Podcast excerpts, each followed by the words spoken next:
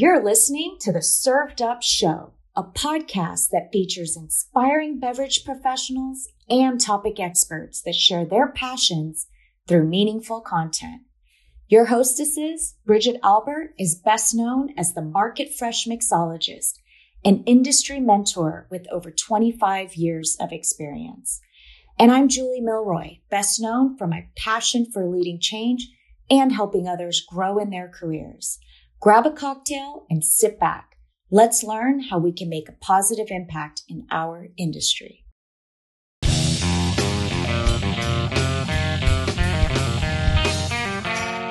Hello, Served Up friends. I am thrilled to introduce you to Chastity Cooper. Chastity is an award winning writer of all things wine culture. She is passionate about breaking down barriers when it comes to wine and how Black and Brown people excel in the wine space. Chastity's passion and curiosity has landed her in Wine Enthusiast, VinePair, Food and Wine Magazine, the Chicago Tribune, the Philadelphia Inquirer, and Imbibe Magazine including several creative partnerships with award winning wine and spirit brands. Now sit back, grab a glass of orange wine, and get inspired. Chastity, thank you so much for joining us today on Served Up. Of course. Thank you for having me. Wow. So I have been following your articles. Um, thank God for LinkedIn. I don't even know how anybody connected before LinkedIn. I feel like uh, it's just such a blessing that we can be able to connect um, through like interests, you know, through this wonderful platform on a professional level, even personal. I think it's okay Absolutely. to be personal. And I read a few of your articles. So please share with our listeners how long have you been in kind of the wine industry in this wine world? When did you get started? Where did you grow up? I know you're a Chicagoan for life. Yes. I don't know. Were you born there? We want to know everything. So please share. Sure. So I'm actually, I was born in Galveston, Texas. So I grew up in Texas until I was about eight years old and then moved um, to Evanston specifically. So where Northwestern is, that's the town I grew up in. Um, but I live on the north side of Chicago now. Like I said, I'm Chicago in to Chicago ends. And um, with wine, I, I initially kind of got bitten by the wine bug about 12 years ago. I was on a study abroad trip in Spain. And I remember going to the winery. I was about 21. Yeah, I was 21 at the time.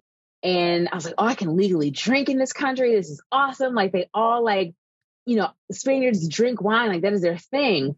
And I was just so enamored by the wine tasting experience I had had and I was like, there's something here. I don't know yet, but you know, we'll revisit it sometime. Um, came back, graduated uh, from Syracuse, and then moved to DC. And so at that time, there was a little show on ABC that had started called Scandal. So I was like, I'm not a fixer like Olivia Pope, but I live in DC. I love wine. So I started doing this um, when Instagram was fairly new on Instagram where I would like take a picture of my wine glass and the bottle and like give a little description. And so I started doing that back in 2012. And unbeknownst to me, that would kind of pave the way for me becoming like the wine friend amongst my friend group, uh, becoming just interested about learning more about fermented grape juice. Um, while I was in DC, I worked briefly for a wine shop and then I moved to New York in 2017. And that was when the education uh, for me started. Uh, all throughout there, I've always loved writing. I've loved writing since I was a little girl. And um, just to make extra money from like, you know, around 2014, 2015, I started freelance writing.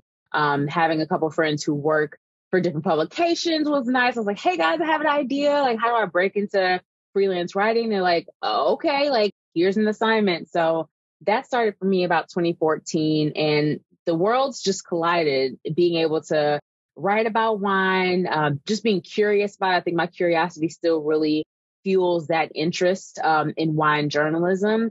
And I would say probably around, it was really around 2020 where my wine writing took off. Granted, I'd been writing about wine here and there for a couple publications, but it was the summer of 2020. Of course, we're all inside. Uh, we all are just watching the news and seeing what's going on um, across the country as far as um, protests about, um, you know, racial injustice in our country. And so at that time, everyone's like, hey, we're looking for, you know, Black wine writers or whatever industry it was. And I was like, well, that's me. So might as well, you know, take advantage of this opportunity. And since then, um, it's really just opened a lot of doors for me to travel, for me to talk to so many different types of people in the industry, to meet um, these types of people. And I'm I'm so excited to see where it takes me next. Um, I love that you said if I wanted to promote my book, that's definitely a goal. I definitely want to write a book in the mm-hmm. near future. And so it's been a wild ride, but I'm still finding myself rather curious about wine and wanting to um, talk about it in a way that's relatable to everyone, not just those of us in the industry, but the everyday mom who just wants to go to her favorite wine shop and pick up a new bottle of wine um, to enjoy with dinner. I mean, I I love your story. I it's just, you know, we interview so many people in mm-hmm. hospitality and and it's so fascinating to hear everybody's stories because they're all very unique and different but but also very similar and I feel like you know, some of our friends and people will be like, "Oh, you sell alcohol," you know, and I and I always dumb it down, but it is so fascinating because there is so much to learn, whether it's wine or spirits, and um, especially wine. And I, I just have so many things I want to ask you, but go back. So when you were studying abroad in Spain, mm-hmm. where were you? Were you in Rioja or? So I was in Madrid, but we had done um, two weekend trips, one to Andalusia and the other to Barcelona. And I think it was during the weekend trip to, I want to say Andalusia. Mm-hmm. And I know the name of, I think it's Bodega. It's it's Bodega something that I always have to Google um, the name of the uh, winery. I actually have to go back to Facebook, find the picture, and then Google. But being able just to, I think Madrid for me, I've always loved Spanish culture. I love tapas. I love wine mm-hmm. and um, the language as well. Like I started speaking Spanish when I was in sixth grade and studying it. And it just made sense to go to Spain. Mm-hmm. Um, and, and it's funny, I actually went back to Madrid for the first time in 12 years since I actually had left back in March. And I was having all these emotions. I was like, oh my gosh, this is where it all started. I'm like, you know, um, we're touring and I had friends, I was, I'd gone with friends and, um, it was their first time in Madrid. I'm like, yeah, this is Plaza Mayor and, uh, Cien Montaditos. I was like, guys, like, this is like Madrid. And they're like, okay. I'm like, y'all don't know. Like, this is where it started for me. Um, so yeah, being able to just just to be in that culture, and it was around the World Cup, which Spain ended up winning. So we were like leaving class. Go Argentina! Yeah. Oh yeah, shout out to Argentina. That was uh, that's amazing. Love that. Um, but we like would leave class and go to the pubs and watch. Um, Such a great culture. Yeah, it was it was amazing. So that's really what what it kicked off for me. That is, um, that's so wonderful. So as you've, you know, what I love again about wine and, and I always remember Eric Hemer. He, he works with us at Southern Glazers and, you know, he's like got a double masters, like master of wine and certified master and, and whatever. And, and he even says every time he dives into wine, he learns something new. Like you can never, no matter how many certifications you have, you'll never you know, you're always going to learn something new and the wine world continues to change and innovate. Mm-hmm. Where do you find kind of like your, you know, I don't like to say your favorite wine because I, you know, you can't really answer that question. But like right. for me, I started my wine career in Italian wine. So like that's my, that's my wine. Mm-hmm. Um, I can appreciate other wines, but I always go back to Italian. What about you? Like, what, where do you connect with the most? With that's a great question. Yeah, so I will say when I worked for the wine shop, uh, they sold primarily Latin American wines, and so that was kind of like my foundation when I really truly started learning more about wine. I was like, no, only you know, uh, Argentine wines. And then right next door to the shop was a French restaurant. So I remember one day after work, I'd gone with a friend and I was like, French wine. I was like, what is, what is this? But now, oh my gosh, there's so many wineries here in the United States that are amazing. But if I had to pick like a country uh, to devote myself to, it's funny enough, France. Like I spent so much time there this year that yeah, like I, Burgundy and Bordeaux. I mean, yeah, like I was all over the, all over the map. But I would absolutely say I love Burgundy. I love Chablis. I love Bordeaux. I'm a right. I'm a. I'm sorry. I'm a left bank girl. I have mm-hmm. to correct myself, but I do enjoy right bank wines as well. Um, so I would have to say France. I know that's so cheesy and so you know, classic, but there's so much coming out of that um, that country and that region. They're really um, pushing forward some some new technologies and new innovations too. Yeah, which I mean, same with like Italian. It's so interesting because you've got like the the traditional, and actually even Spain, right? Like the mm-hmm. old world wine is becoming more new world, mm-hmm. and then like the new world wines when because now you know I'm I'm really immersed in um more of the American wines because of the portfolio I manage, right. which is Foley Family Wine. and um, and when I'm out in the vineyards, meeting the winemakers, they're all trying to get more old world style, right? Like mm-hmm. higher acidity, more terroir based and and all of this. And yet when you go to like the old world, they're trying to look at how to modernize and innovate their winemaking. So it's fascinating how how they're going, you know, um, both directions. So mm-hmm. I love that you say that. Being in wine and writing, I love that you say that because I feel like when I first started selling wine, especially Italian wine, I, I knew nothing about Italian mm-hmm. wine and it's very complicated. I started blogging and write, and I think it was a way for me to learn. You know, tell tell me a little bit about what interests you about writing and and what are you trying to, what's the message you're trying to get out as you write as you write? Absolutely. So it's it's funny you mentioned blogging because I think that was definitely the entryway for me. Um, I was writing about just being a millennial living in DC back in 2012, and then 2016, I was like, yeah, it's time to like brand myself as a wine expert. Um, but writing for me, especially, I love long form. I love interviews. I love profiles. I think um, the written word is still so very powerful. Um, yes, we have Instagram and Twitter and all these other um, outlets that we can connect with one another, but being able to sit down, whether you're reading on a um, a Kindle or you're reading an article on your computer or even a book, um, that's just such a powerful way to me to be able to learn and absorb information. And so when it comes to writing, I just want people people to one be able to see themselves. Um, so whether I'm writing about NBA athletes who have gotten into wine, or I'm writing about you know a single mom in New Orleans who started a uh, a wine brand just because she was interested in it. I think there are so many different stories and anecdotes that are just not even you know across the world, but here in the United States that um, I want people to be able to see themselves and be like, okay, they did it, I can do it too.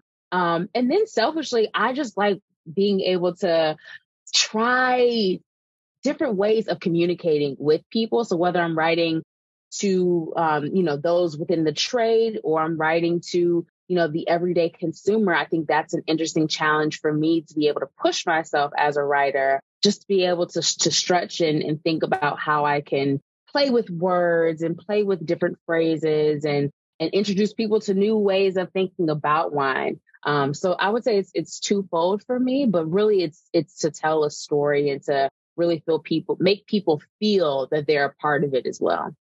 I love that. I so love that because you're right. I mean, you you write to the trade. I think that's when I first saw you was definitely a trade focused mm-hmm. article because I could tell, you know, it was just like very boom, boom, boom, professional, right. you know. But when you deliver that, or if like one of my friends read that, like they they wouldn't have an idea like what we're mm-hmm. talking about, It'd be like right. way over their head. But they're the consumer; they're the ones that actually spend the money on wine, mm-hmm. right? So I think you know I love that that you consider that depending on who the audience is, and and relatability is the biggest thing. And I think so many people are intimidated with wine. I mean, if Bridget was on here, she would ask the same question. So in her honor, I'm going to ask the question because she is like the spirit side and I'm the wine side, you know, okay. of, of, our little um, duo here. But her thing is, is wine is so complicated and it's intimidating. And when you go into a grocery store, how do you know what to buy? What would Ooh, you suggest? A, that's a big question. You know, I you like wine. Yeah. You, you, go in there and there's just rows and rows, rows and rows. And like, how do you, how, what would, what would be your recommendation for Bridget? For, yes. So for Bridget, I would say really think about what you like. So if you like Pinot Grigio, if you like Sauvignon Blanc, there are usually signs that are, you know, noting, okay, this is where this is, this is where that is. So definitely go to go to what you like. I never want to deter anyone from their own tastes or, or, or things that they enjoy. I'm say go there first. Then something I still do, regardless of like where I am on this wine journey, I look at labels. I look at labels. I look at price. I'm like, okay, I have $20 to spend today. What's going to be um, the most uh, cost effective, but also the most delicious? Um, so looking at the label, looking at the cost, and then also look at the country. So usually nine times out of 10, the country is either on the front or the back label. So if you know that you like Sauvignon Blanc from New Zealand, maybe try a Sauv Blanc from Chile or a Sauv Blanc from California to kind of switch it up a little bit. Um, so I, I would say go to what you like, look at the cost, look at the label, check out the country, and then go from there. And then if you get home and you're like, this is amazing, I'm going to go back and buy this again. Awesome. If you don't like it, don't blame me, but I will say figure out, um, you know, how you can kind of, um, don't let the wine go to waste. Use it in a cocktail, uh, freeze it in some ice cubes and maybe, you know, pour your favorite spirit over it. So gin, vodka, um, whiskey, if you want to get a little frisky.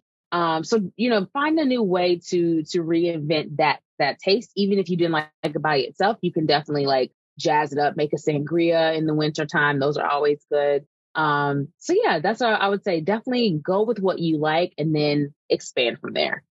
I love that. I mean, wine could never go to waste, right? Because if all else fails, you cook with it. I mean, exactly. You make a great sauce, you know. Mm-hmm. I mean, mm-hmm. there's so much that you can do, and and then what's the mulled wine? Mm-hmm. I mean, you know, yeah. any wine would be good mulled with, you know, whatever else you add to it. And sangria is always brilliant. Yes. So, you know, unless it's corked and then you can go back to the shop and say, this is corked, but I don't know. It's, it's kind of hard to figure, you know, to know what, what cork is and what bad is, but right.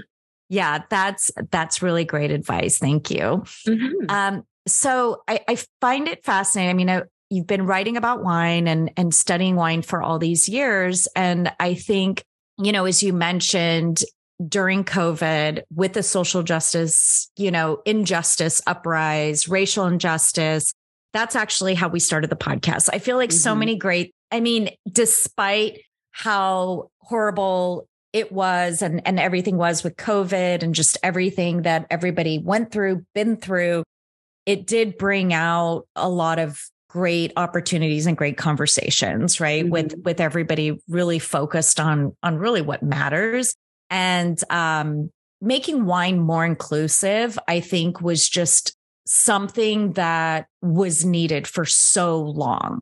And I think people like you, people like me, and, and just people that are maybe don't kind of fit the profile of of wine experts or this wine culture that have come in i think we've just been so passionate about it and i'm not speaking for you speaking for myself that might not have thought so much about the the exclusivity of wine. I mean, I always knew when I go to the vineyards or the wineries, like I was different. I was the only one, but I didn't care. I was just so happy to be there and learn mm-hmm. and and taste. But I was always the one like, the Korean girl selling Italian wine, you know, and, and, you know, I was called different things and I was like mm. in a nice mm. way. But, um, once all of this started coming out, I think we really started to like kind of peel back the onion and say, wait, this is a problem and it's not acceptable and it should be more inclusive, you know, and I have friends and, and, you know, throughout served up, we've interviewed so many different people that have like just been trailblazers of making this industry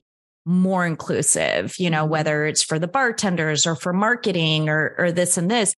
I would love to know from you, like, what do you feel like wine culture and let's just focus on America in the mm-hmm. United States because I do believe we have a lot of growing to do in regards to wine, right? As like when we think of comparable to other countries where wine is just innate part of life, mm-hmm. we're still way behind, right? So where the wine culture is like I'd love to know from you you know, where do you feel like it was, right? Like maybe when you first started in the wine industry versus pre COVID, post COVID, as far as where you want to be Absolutely. or where you want the wine industry to be? When I came into the wine, when when when wine started to become a passion of mine, um, I remember one one time I walked into a wine shop I was just curiously looking around, like, oh, this is nice. Like, look at all these bottles. And the person at the desk was like, um, can I help you? I'm like, yeah, I'm just like looking around. Like, did I get help at that time? No, of course not, because I'm obviously a young 20 something black woman, like strolling around a wine shop. Like, what are you, what are you doing here? So I was like, okay, I like dust that off. I would say at that time, wine still, even for me, seemed unattainable. It seemed just like out of reach. Um, it seemed like a thing that, and, and by this time, I, by, it was like four years in, I was still like, I was really getting into wine, but I know I had friends of mine who were like, yeah, I'm just re- drinking barefoot. And I was like, that's cool, but we're going to go to this wine bar and we're going to try something new. Um, so I would say in 2016, it definitely still felt a little bit of out of reach, but I was determined to just absorb it more. Pre COVID, I was starting to see, you know, friends and family go to wineries, whether they were in Virginia or Maryland. Uh, people travel out to Napa for fun. I'm like, oh, this is great. And family members are like, do you know about this wine brand? Nine times out of 10, I already did. But at the same time, I'm like, okay, it's we're, we're starting to move forward. People are recognizing different brands. Of course, um, you have, you know, black owned brands like McBride Sisters and others um, that people are starting to recognize. I'm like, great, wonderful. COVID hits. And then all of a sudden it's like this volcano erupts. And I'm just like, oh my gosh, like, what do I do? Like, I'm, you know, immersed in this wine scene and I'm just trying to figure out, okay, how do I? It, it was a very interesting balance act because I'm, as a writer, I'm still trying to be observant and still trying to be mindful of how everyone else is feeling. But at the same time, I have to report and get the story. Um, so I was walking a very delicate line, especially when I'm talking to certain sources um, who had been experiencing injustice within this industry for decades. And so it was like, you know, talking to I'm, I'm, talking about people who I've been looking up to since I entered wine. I'm like, yo, like this is, I'm kind of fangirling, but I'm also like, I'm sorry if I'm asking the same questions that everybody's asking right now. But I started to notice immediately, okay, you know, black consumers are like, yep, I deserve to drink XYZ and I deserve to travel here. And then you also have, um, you know, the industry in America be like, oh yeah, shoot, we kind of like not forgot, but just weren't paying attention to Black consumers. And that was before the pandemic, too. Like, so it, it was a mixed bag of emotions. But I think now, as we go into 2023, people are a little bit more confident about what they're drinking, you know, places they're traveling to for wine specifically. And the industry's slowly but surely catching up. I think we, like you said, we do have a lot of work to still do. Um, but there has been progress made since 2020. I agree with you. I know that was like a total loaded question, but I, I think that that's, it is very similar. It's, it's one thing to just be passionate about something and, and feel that it is out of reach, right? Mm-hmm. Like, oh, I'm just, you know, like I'm here to enjoy it and appreciate it and I'm grateful for it, but I don't really belong, you know? Mm-hmm. And, and I feel like you know, going through that time, it's like, no, I do belong and I deserve to be here and I have every right to be here mm-hmm. and be a mm-hmm. part of this just like everybody else. I tell that to my son. I'm like, remember, if anybody asks you anything, you deserve to be here. You know, we're here because exactly. I think so much of my career and, and even my life, it was always like, oh, I'm here. I'll be quiet. I'll be good. Thank you for letting me be here and share space. You know, I'm just very curious or I'm very interested. And and you know you get to start i don't know if it's age or time or what but you know i just know as time moves on i'm like no i'm here i belong here and i'm staying. Exactly. Mm-hmm. um so you know i'm sure you've heard all kinds of stories and and i think they're all out there and i think everybody you know not everybody but the more we talk about situations i, I feel like the more you know we can kind of go through the motions and and really feel and and see things from different perspectives. I'd love to ask you only because we recently interviewed um, a, a master sommelier who's a good friend of mine, and just to get you know their side of the story with kind of everything that went down. Are you a part of the Court of Master Sommelier, or you know, what are your thoughts on that, whole, whole thing. thing. yeah. So I am not. I actually um I am gonna be starting I, I I started my education through the Wine and Spirit Education Trust. Yep. So that's mm-hmm. yeah, WSET. So that's the path I've been on. I'm actually starting my diploma next month. Ooh, gosh. Oh I know. Um it's not real yet, but it's starting to feel real. Mm-hmm. Um when that happened, I I, I remember kind of when I started getting into wine, watching some, and of course, just watching it like, you mean to tell me like there's only one black person who's like going after becoming a master som and like why? And then it was in the back of my mind, but to learn, um, you know, from different individuals who had gone through that program, through the writing I'd done in 2020, um, I was shocked but not surprised.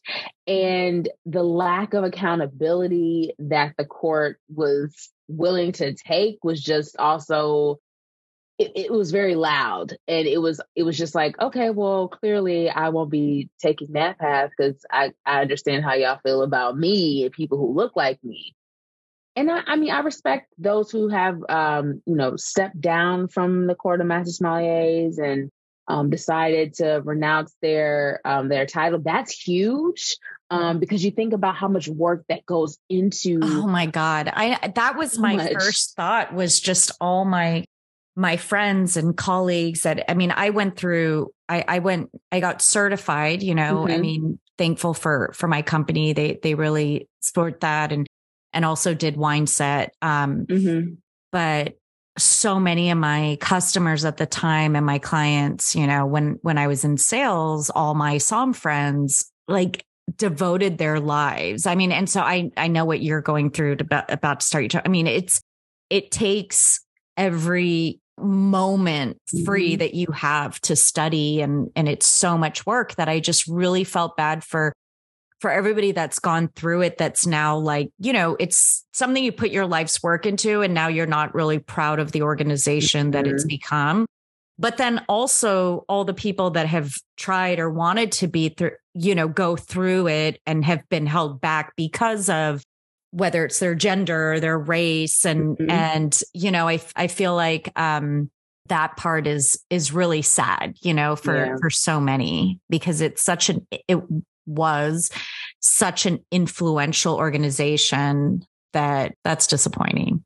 Yeah. And and even in thinking about that, I think now you kind of have to turn that on its head and like, okay, well, that's not the only way that I can, you know, become a som or learn more about wine. Like, yeah, that was probably when you think about the world of wine, like you have to go to the court, you have to get that very, I mean, pins are great. Don't get me wrong. I'm very looking forward to getting my diploma pin when the time comes. But there was a certain prestige and a certain just like, oh my gosh, like you're a master som or you're a master of wine. That's amazing.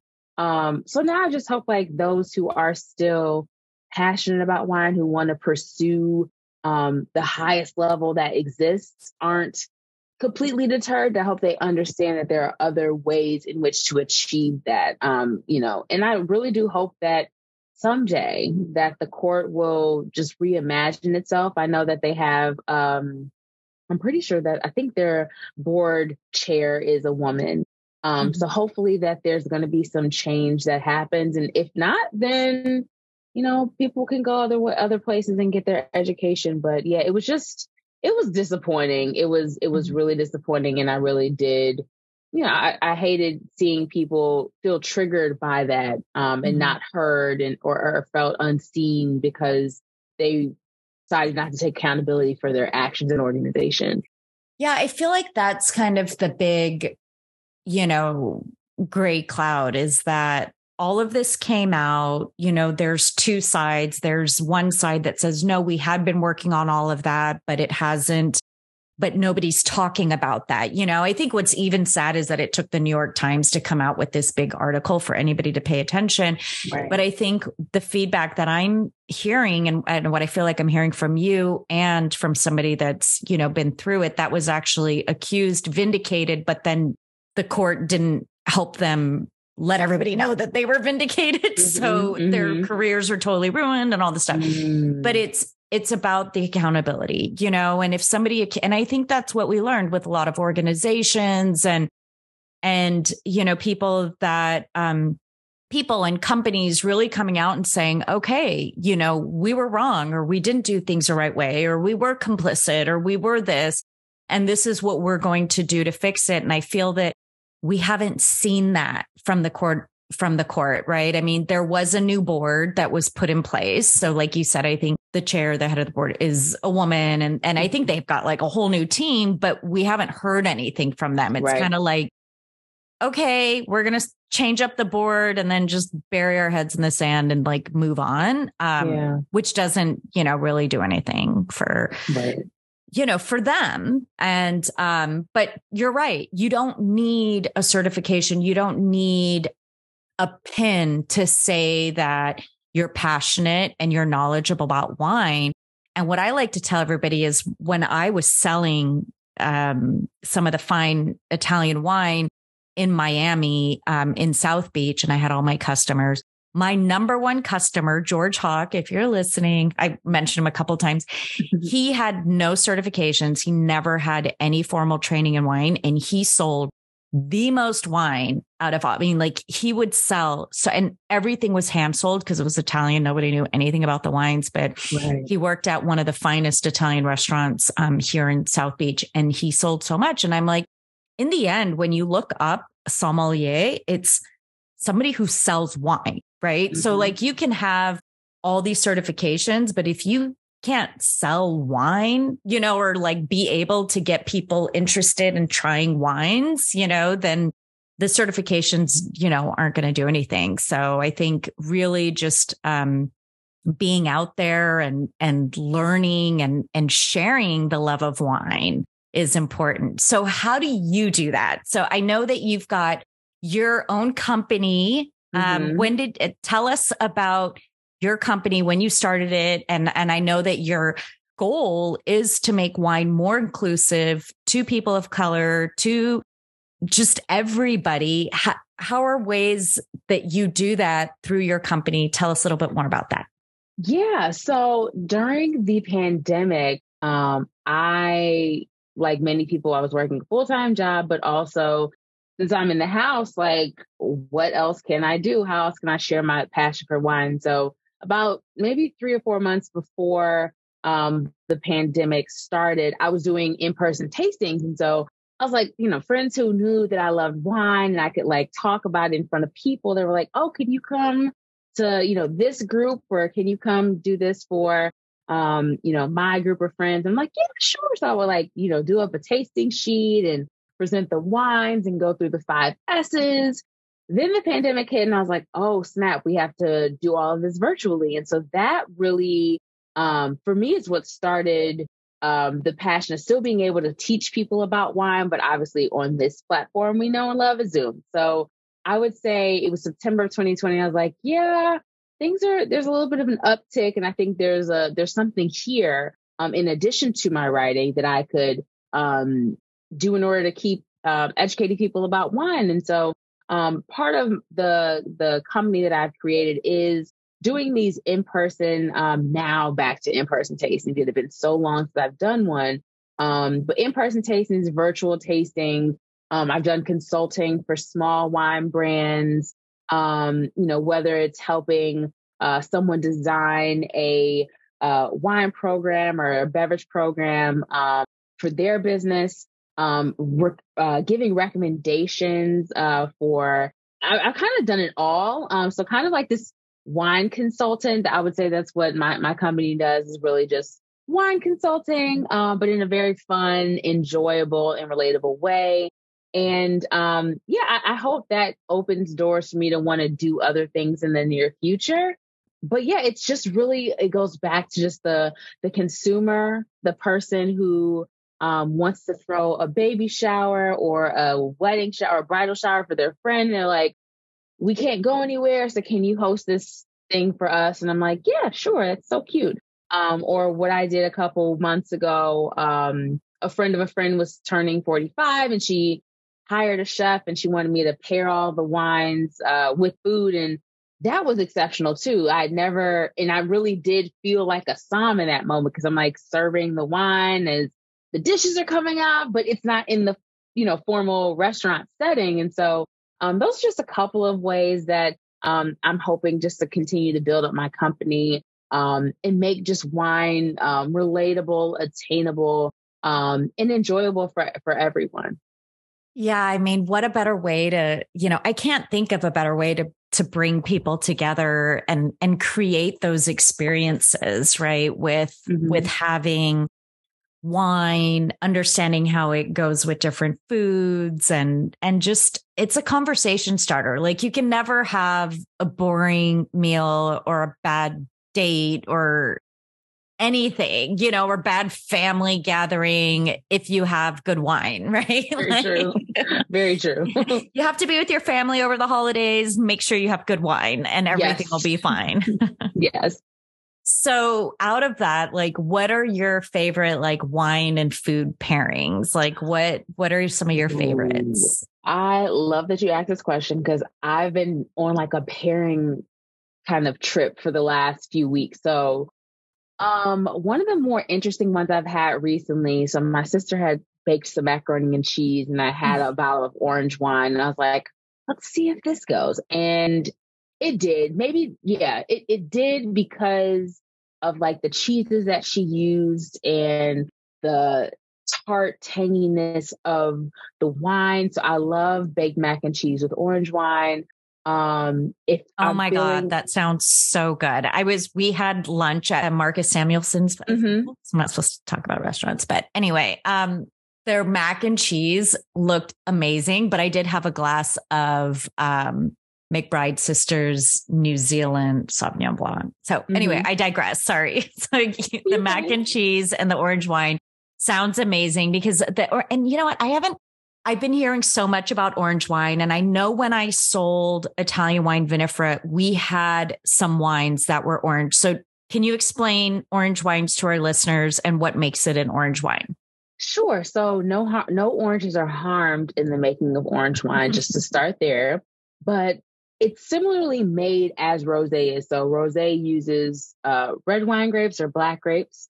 Um, there's a gentle pressing um, in order to get the the color out of the grape, and then uh, depending on the uh, the color that the winemaker is looking to achieve, um, if they want something really deep in, in red or really deep pink, they'll let the skin sit with the juice for you know uh, short as six hours, as long as 36 hours. And so similarly with orange wine, use white wine grapes. So let's say a Pinot Gris, a Pinot Grigio, whether you're, you're looking to, you know, get a really deep orange wine. Um, Riesling is another um, white wine grape that people can use to make orange wine. Um, you, you press the, the grapes and you allow the skins to have contact with the juice. And again, how long you want that, um, those, those things to kind of jam together.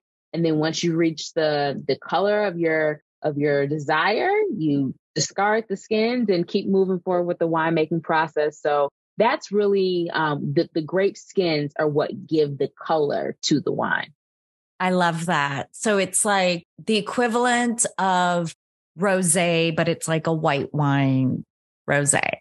Exactly. And I knew that because we had um, we sold this and I don't even remember the the winery anymore, but it was a Pinot Grigio and it was like more of an orange color. And I just mm-hmm. thought it was mm-hmm. so bizarre because I'm like, wait, it's Pinot Grigio, it's a white grape. And it's like, well, you know, if you let the Pinot Grigio ripen later and then you have that long, it's actually not white. And that's why yeah. it's called Pinot Grigio, like mm-hmm. gray. So it does have right. color and that's what gives it to it. So that's great. What's another pairing that you like? And I love that you said that because it's just so different. Orange yeah. wine, mac and cheese. Um, orange wine and mac and cheese. Um, I I will tell you a pairing that did not work the first time I had it. So I had I love sparkling wine. Like if that's like my go-to any day of the week, I will, you know, pop something open.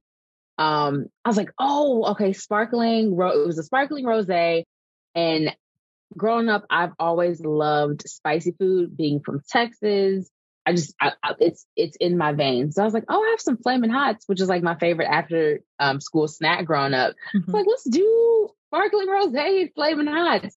Do not do sparkling wine and, and flaming hots ever because it just it it felt just very bad on my palate. But on the other hand, I did try it again. I love Flaming Hot. Like that is like my go-to chip choice. Mm-hmm. Sweet Riesling. So like obviously mm-hmm. the mm. the sweeter, but you still need a little bit of acid. Nothing that's gonna just make your your palate, you know, feel like fireworks.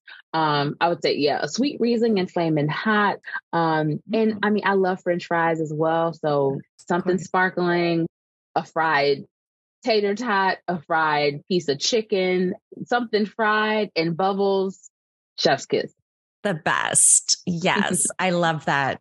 Fried with um with bubbles is good. But I can imagine like, you know, what what you're saying, like a when I think of like a bubbly rose, I've been loving um the Lucien Albrecht Rose Brut, mm, which is all mm-hmm. Pinot um Pinot Noir and also Pinot Noir Rosé and having that with something spicy, I can imagine like my palate exploding. So thank you for reminding me because I'm always eating spicy and um, yeah. And you know what else goes good with spicy is like a dolcetto, um, mm-hmm. like an Italian dolcetto. I remember being at like this little Cuban cafe and having hot sauce and Ooh. drinking the wine, and I'm like, oh my god, that that's mm-hmm. a really good blend. Ooh, Do you like good. dessert wines? Any dessert wines that you like? Yes. So I actually spent some time in Portugal back in September, and I have a love affair with port, um, port and blue cheese. Um, if I'm like out or if I'm at home, I'm like, I need something sweet. Um, when I really don't need anything sweet. Um, a little bit of port, a little bit of cheese, or blue cheese, something funky, something sweet, um, is very satisfying. I would say port, both port, uh, ruby port and white port are, are delicious. Although I look at white port more as like a an aperitif, uh, a pre-dinner cocktail, if you will. Mm-hmm. Um, and uh, Sauternes, I haven't had in a while, but man, when I was in France, the first time I went to France in 2019, um, I had a 1987 I was at a dinner and I was like, wait a minute, what is this? Like, why did it taste so good with this chocolate mousse tart thing? So it depends on the day, but if I'm feeling like kind of dark and mysterious, but I want a little funk, port and blue cheese. Um, but then of course something, you know, acidic and kind of refreshing, but a little silky, Sauternes and like a chocolate mousse, something something lighter on the chocolate side. Oh, that sounds amazing. Amazing. I could talk to you about wine and and food all day. All day. um, and as we're wrapping up, there's like I, I feel like I have so many things I want to ask you, but with all of your your your recent interviews and the and the different things you're what is either a winemaker, a winery, or a supplier that you feel is is kind of setting the bar and and doing things the right way for the future to make wine more inclusive?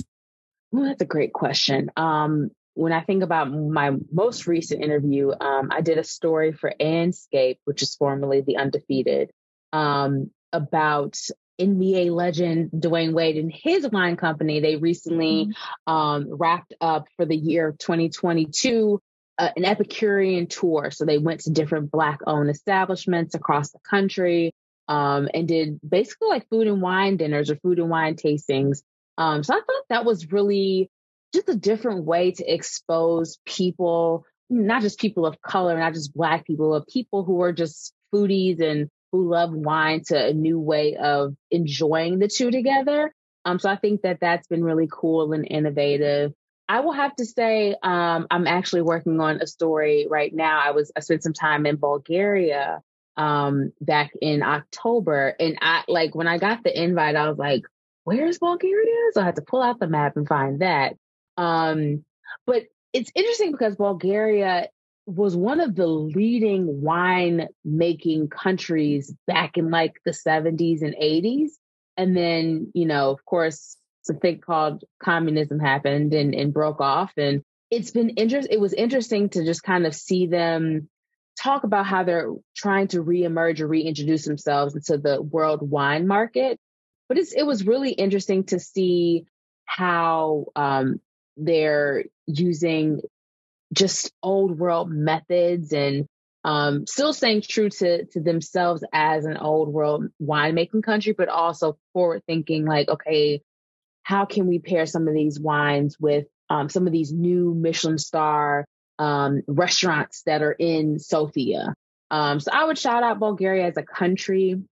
Um, let's see other place. I mean, there's so many places in the United States that are just like, and not just California. Like I, I know they're always going to give California its props, but uh, Michigan in Traverse City, um, they're doing some really cool stuff. The Finger Lakes, um, down in Texas Hill Country, um, and even in Georgia, so about 90, uh, about 90 minutes from Atlanta, um, is the uh, Dahlonega AVA, which is fairly mm-hmm. new.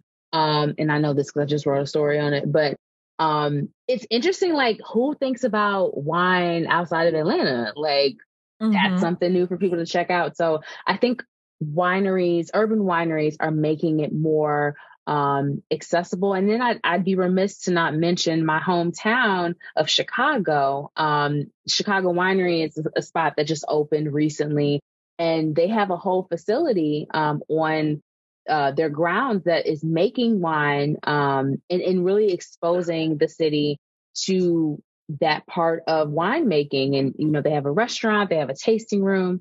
Um, and they're not the first in the city. Obviously, there's other places, but um, like City Winery and um, some other um, smaller wine uh, shops and wine brands and wine companies and meaderies, um, which are really cool. Um, but it's it's yeah, I mean, and a lot of people don't know what mead is, but I'm sure if you tried it, you would love it.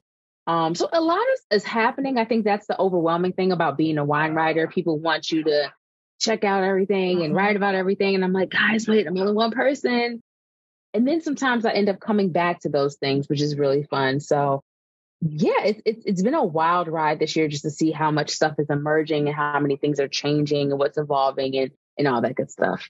Yeah, I mean it is, right? It's overwhelming because everybody's trying something new. Everybody mm-hmm. wants to mm-hmm. be a part of this this new way of working, this inclusivity and I think it's it is also very interesting to see like which ones last, right? Mm-hmm. Like which concepts last, like who who's really committed to doing to to really moving the industry forward in the right way and and who is just doing it to do it and then it just kind of dies out because it, it right. takes commitment it takes work but i love that you know your first um, thought was dwyane wade and and his wine it's funny I, I, just saw it the lit on the wine list that he went out and did the wine dinners because that's something mm-hmm. like as somebody that started in in sales with wine and now i'm you know more corporate and and managing from a national level I feel like there's not enough of these like wine dinners and wine tastings anymore and in a different way because right. you know like i these old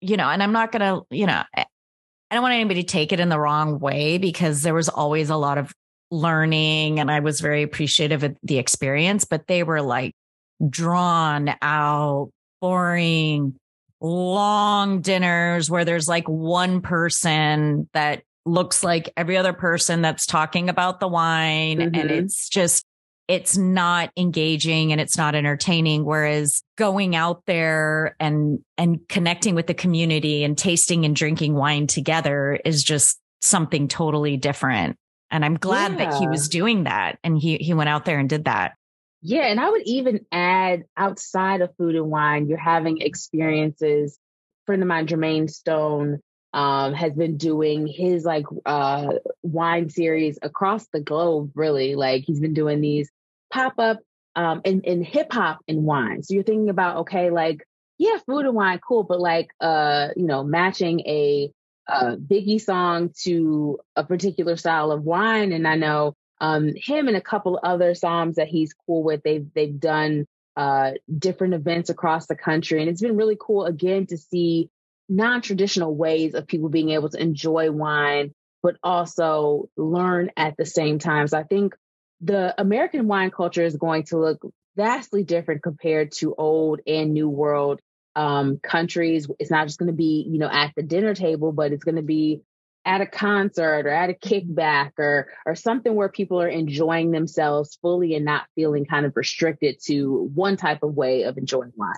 Yeah, I love that. Wine and hip hop and having good music and it doesn't have to just be these like drinks that you don't even know what's in it. And the next morning right. your like head is cracking, right? It's like nice wine. I, I had a friend, I have a friend, um, who's a sommelier and she did a whole like wine and music pairing. She loves to do like these out of the box things. And I think mm-hmm. that, you know, it's this generation, right? It's our generation. It's your generation that's really, um, going to change the future of wine. And I think everything you're doing is so wonderful. And it sounds like the future might include a book. So we'll have to have you back on to talk about yeah, that. It's, it's the future is, you know, it's the sky's the limit. So I'm just excited to, to really just tap into some new things and, and try new ways of, of connecting people with wine in, in a way that feels familiar to them. So yeah, I'm I'm excited. And like you said earlier, there's never wine is ever evolving, ever changing. So I feel like I'm never ever gonna always know everything about wine, but I'm always going to be learning something new. Yep. And you've got a thirst to learn. And I think yes. that's the the biggest thing. Well, Chastity, thank you so much for joining us today and sharing a bit of your story. Um, I know that there's so much more we can talk about and we'll have to have you back on again and hear some more stories of where you where you go because um, i'm sure you've got all kinds of things lined up um, yes. but thank you very much for joining us. thank us. you so much this was such an amazing chat i really appreciate it thanks for listening served up is brought to you by southern glazer's wine and spirits produced by zunu.online music by We Kill the Lion can be found on Spotify. Make sure to subscribe to be notified of future served up episodes. Cheers!